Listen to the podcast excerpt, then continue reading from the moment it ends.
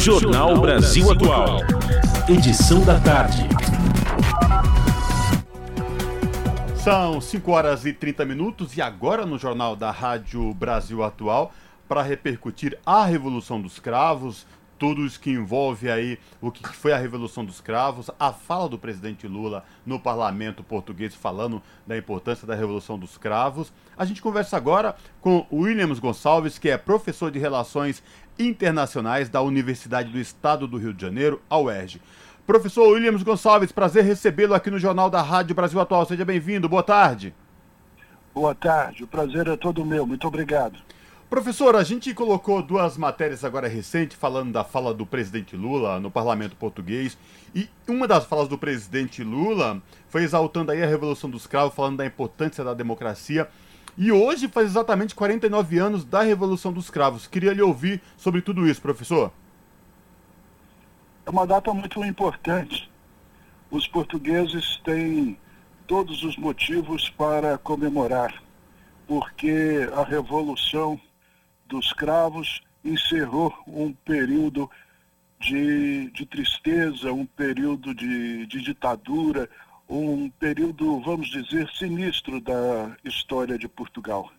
Portanto, a, a Revolução dos Cravos pôs tudo, é, pôs fim a, a, a, essa, a, esse, a esse ciclo nefasto do, de, de Portugal, com os seus os, os revolucionários do, do 25 de abril tinham três, eh, falavam dos três Ds. Democratizar, descolonizar e desenvolver. Esses temas continuam atuais e continuam atuais para nós também. Não é? Aprofundar a, a democracia, descolonizar a, as mentes e promover o desenvolvimento. Portanto, é uma data muito importante e os portugueses têm todas as razões, todos os motivos para, para comemorar. Perfeito, professor. Aqui quem fala é a Larissa Borer. É um prazer falar com o senhor. Bom, e a gente fala aí de Revolução dos Cravos, mas por que Revolução dos Cravos? Por que cravos, professor? Explica pra gente e para os nossos ouvintes.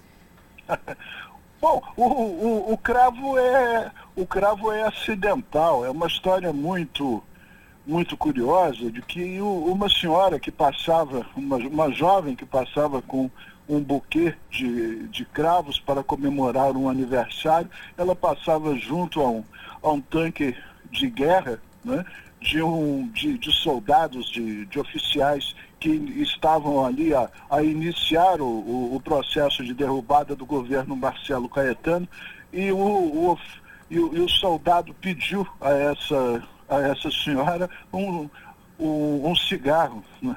E ela, eu não fumo, mas em compensação deu a ele um cravo. E ele colocou a flor ali na, no, no, no, no seu fuzil.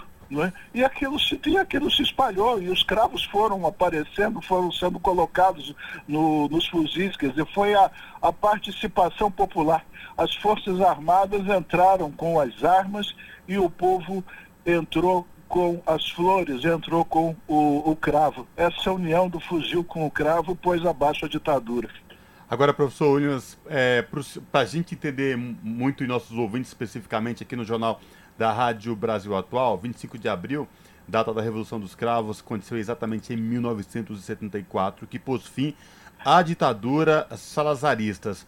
Professor, junto a tudo isso, Portugal vive um momento muito tenso naquela época e uns diz que a partir daí Portugal voltou a, a, a, a se inserir no cenário da Europa especificamente. Queria lhe ouvir, até porque o presidente Lula, no seu discurso hoje, ele fala que a partir da Revolução dos Cravos, Portugal deu um verdadeiro salto para o futuro. É isso mesmo, professor? Sim, é verdade, porque, veja, quando a Revolução dos Cravos acontece, Portugal sustentava uma guerra que ele não poderia vencer contra os movimentos de libertação nacional da África. Os jovens, os jovens portugueses morriam numa guerra estúpida, lutando contra a independência dos africanos. Muitos fugiam de, de Portugal. A guerra promoveu uma sangria do povo português. Os jovens portugueses foram eh, sacrificados. Né? E, ao mesmo tempo, Portugal vivia uma, uma crise eh, econômica muito, muito forte. Portanto, a situação era muito ruim. A, a ditadura, né? a, a, ditadura teve início em 1933. O Antônio de Oliveira Salazar chegou à condição de, de primeiro-ministro em 1926, porque o, o Salazar foi um, um, ditador curioso. Ele nunca foi presidente da República de, de, de Portugal. Ele era é, primeiro-ministro, era o, é, o chefe do, do Conselho de, de Ministros. Mas com, nessa condição, ele governou Portugal é, com, com mão de ferro e numa. e, e, e vamos dizer, numa política econômica insana, né? porque era uma política econômica que se traduzia na, na frase famosa dele, né? conduzo a economia de Portugal como uma boa dona de casa. Né? Só, só, só gastamos aquilo que que, que, ganhamos. Ora, isso, isso é, pode ser muito bom para uma dona de casa, né? que controla suas despesas sem sem exceder seus, seus gastos, sem ir além dos seus rendimentos. Mas para a administração do país, isso é uma coisa terrível, né? porque isso significa falta de investimento, isso significa desenvolvimento, falta de desenvolvimento. O Portugal, é, até, até o, a Revolução dos Cravos, era uma usina de, é, de emigração os portugueses, né? vinham muito para o Brasil, vieram muitos para, eh, para o Brasil, e depois, aqui, quando nós tivemos o nosso 1964, quando tivemos o golpe, o golpe militar, os portugueses pararam de vir para cá e foram para, e passaram a ir mais intensamente para a, a, Europa, para a Alemanha, para a França, para Luxemburgo. Mas os portugueses saíam. Os portugueses saíam porque era uma economia completamente é, deprimida, né? com um, um, um, um chefe do Conselho de, de, Ministros que se julgava um grande ministro da economia, mas não passava de uma dona de casa medíocre. Né? E, portanto, a situação de, a, a situação de Portugal era uma situação é, terrível. O, o, o, Antônio de Oliveira Salazar saiu de cena em 1968, já bem, já bem idoso e, e debilitado, né? ficou doente, vindo a morrer dois anos depois. E foi substituído pelo Marcelo Caetano, que é, deu continuidade a, as estruturas do, do, Estado Novo. Portanto, em Portugal já ninguém mais eh, suportava o, o, o, Estado Novo. Portugal era um país completamente eh, anacrônico. Né? Portugal vivia, vivia no passado. Portugal era, como, como dizia a, a grande cantora de, de fado de Portugal, Amália Rodrigues, Portugal era um país triste. Né? E, e, e o, a, a, revolução do, dos escravos, né? é, vamos dizer, libertou libertou Portugal. E, e, depois, quer dizer, claro, como em todo processo revolucionário, não é? o, o pêndulo vai de uma ponta a, outra, até que Portugal né, encontrou o seu ponto de equilíbrio e a partir de meados dos anos 80, Portugal ingressou na, na União Europeia. Né? Já era parte, era membro fundador da OTAN, né? não tanto, não tanto, é verdade, pela, pela sua capacidade militar, mas em virtude da, é, da posição estratégica da, da Madeira, dos Açores. Né? Então isso interessava muito a, a Aliança Ocidental liderada pelo, pelos Estados Unidos. Né? Mas depois da Revolução dos Cravos, portanto, Portugal. Portugal é, abriu mão das suas, daquele projeto louco né, de manter as colônias é, indefinidamente, é? e se tornou um país livre, ingressou na União Europeia e experimentou um, um desenvolvimento extraordinário, uma modernização é, muito grande. Perfeito. Jornal Brasil Atual, são 5 horas mais 39 minutos. Estamos conversando com Williams Gonçalves, professor de Relações Internacionais da Universidade do Estado do Rio de Janeiro, a UERJ, sobre a Revolução dos Cravos, que hoje completa 49 anos. E bom, professor, vamos lá. Lula foi alvo de protesto de deputados de extrema direita em Portugal, né? E o presidente do parlamento português cobrou aí respeito. Professor, eu quero que o senhor analise, né? Como que o senhor analisa tudo isso, essa onda antidemocrática, essa onda autoritária, que embora tenha aí ido embora junto com o ditador, né, Salazar, ela, ela ainda continua, ela ainda nos ronda, né, em Portugal, no Brasil e tem criado força. Eu quero te ouvir sobre isso, professor. Olha, eu, eu, eu não sei, eu não sei se eu tenho condições de dar uma, uma resposta objetiva para isso. Né?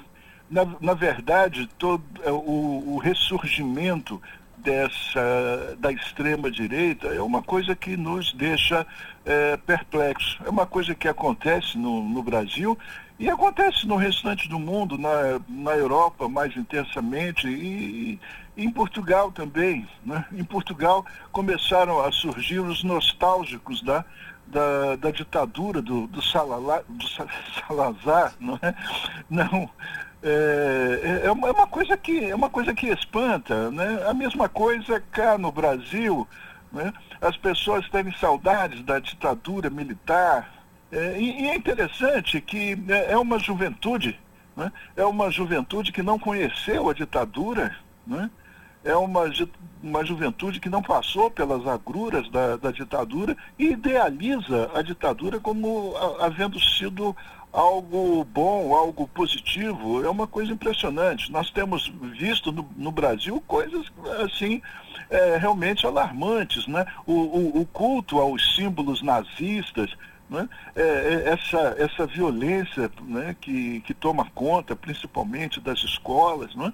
Isso é um, uma, uma onda, vamos dizer, de irracionalidade, porque essa manifestação da, da extrema-direita de Portugal é muito parecida com a extrema-direita do Brasil. Não é é um, um, uma ação política, um movimento político completamente irracional, porque não, há, não apresenta nenhum argumento, não apresenta nenhum projeto. Não, é? fala em, em, crescimento econômico do país, não fala em desenvolvimento econômico social, não fala em nada disso, só fala em, em, em destruição. A linguagem é a violência, é uma ação destrutiva. Né? É, portanto, é, é, uma coisa é uma, é uma coisa impressionante, porque é, quem acha que, que a história ensina as pessoas, ou, ou, ou as pessoas precisam estudar história, precisam, precisam melhorar o ensino da história em toda parte, ou, ou isso nos leva a, ao descrédito do conhecimento da história, porque realmente é de deixar perplexo que, que a essa altura né, é, tenhamos que enfrentar esse tipo de, de movimento. Né? É, eu penso que isso é, é, é sinal dos tempos, é, é, é essa é, é, esse avanço tecnológico avassalador e até certo ponto desnecessário, porque é uma, é, é uma máquina de desemprego, né? Dizer, esse, esse desenvolvimento tecnológico ele, ele desemprega mais do que, é, do que emprega, né? E, e, isso cria um, isso cria um, um, um, medo, isso cria um pânico na, na sociedade que é que acaba se exprimindo de diferentes maneiras, né? seja em, em crenças religiosas fundamentalistas, seja nessa na, é, no, na, no, no, pensamento, nas, é, o resgate do pensamento, das ideias desses movimentos extremistas lá do, dos anos 20, dos anos 30 do século 20. Agora, professor Williams Gonçalves, para a gente finalizar o nosso bate-papo aqui, Sim. queria lhe ouvir sobre ah, o retorno do Brasil ao cenário internacional.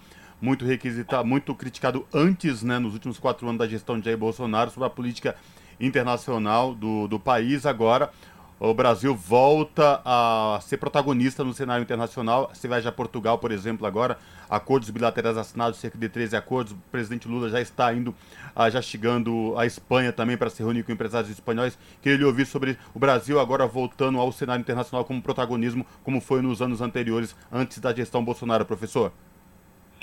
É, o, o Brasil, o Brasil é, no, no, no início dos anos 2000, no governo Lula e depois no governo Dilma, com um pouco de características é, alteradas, vamos assim dizer, né? mas o, o, o, Brasil ele se insere naquilo que é, tem se chamado de, de sul global. Né? Quer dizer, o Brasil é um país do terceiro mundo, o país, o Brasil em que pese né, o seu parque industrial importante, mas é um país é, periférico e que necessita de desenvolvimento. Né? Quer dizer, nós carecemos de desenvolvimento econômico social, né? precisamos de um é, precisamos de uma política econômica, precisamos de, de, investimento, precisamos de um, de um movimento para integrar vasto conjunto da população brasileira que está à margem das atividades produtivas, à margem à margem do, do consumo. Né? E, portanto, é, a, a, política externa é muito importante. Né? A política externa não é um, um adereço, a, a política externa não é uma miçanga.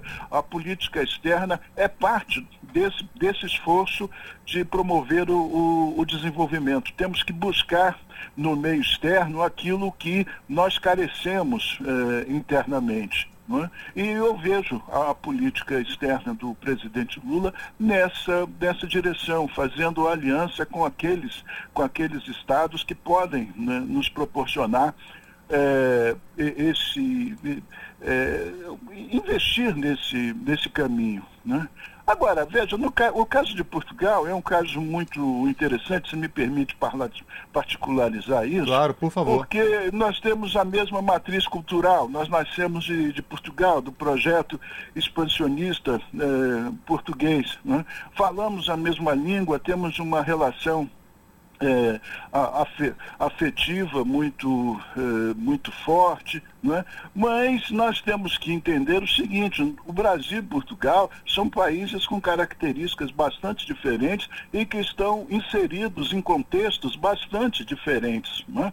O Brasil é isso que eu acabei é, de, de afirmar, um grande um grande país, um grande território, uma grande população que carece eh, de desenvolvimento. Portugal é um pequeno país cuja população nunca excede os 10 milhões de habitantes, né? e é um país inserido né, na União Europeia, inserido na organização do Tratado do Atlântico Norte. Como eu dizia há pouco, Portugal é um dos países fundadores da OTAN. Hum? Portanto, é, nós falamos a mesma língua, nós nos gostamos, né? mas o, o a, a, nossa inscrição no meio internacional é diferente. Né? E não é a amizade, não é a mesma, a mesma língua, né? por mais que gostemos dela, né? que vai fazer com que Brasil e Portugal te, hajam em uníssono no, no meio internacional. Não? Dizer, não, não é assim. Portugal tem seus tem seus interesses que não coincidem com os interesses do Brasil. Estamos inscritos né, é, de, uma maneira, de uma maneira diferente. É muito bom é, preservar a, a, amizade, é muito bom preservar é, esse, esse carinho mútuo que brasileiros e portugueses têm, mas nós temos que entender isso. Os nossos interesses não são os interesses de Portugal. Perfeito. Professor Linus Gonçalves, professor de Relações Internacionais da Universidade do Estado do Rio de Janeiro, a UERJ, falando aqui com a gente no jornal da Rádio Brasil Atual. Professor, obrigado, viu? Até a próxima. Boa tarde. Não é de quê? Boa tarde. Um abraço. Abraço. Falamos aqui com Williams Gonçalves no jornal Brasil Atual. Você está ouvindo? Jornal Brasil Atual, edição da tarde. Uma parceria com Brasil de Fato.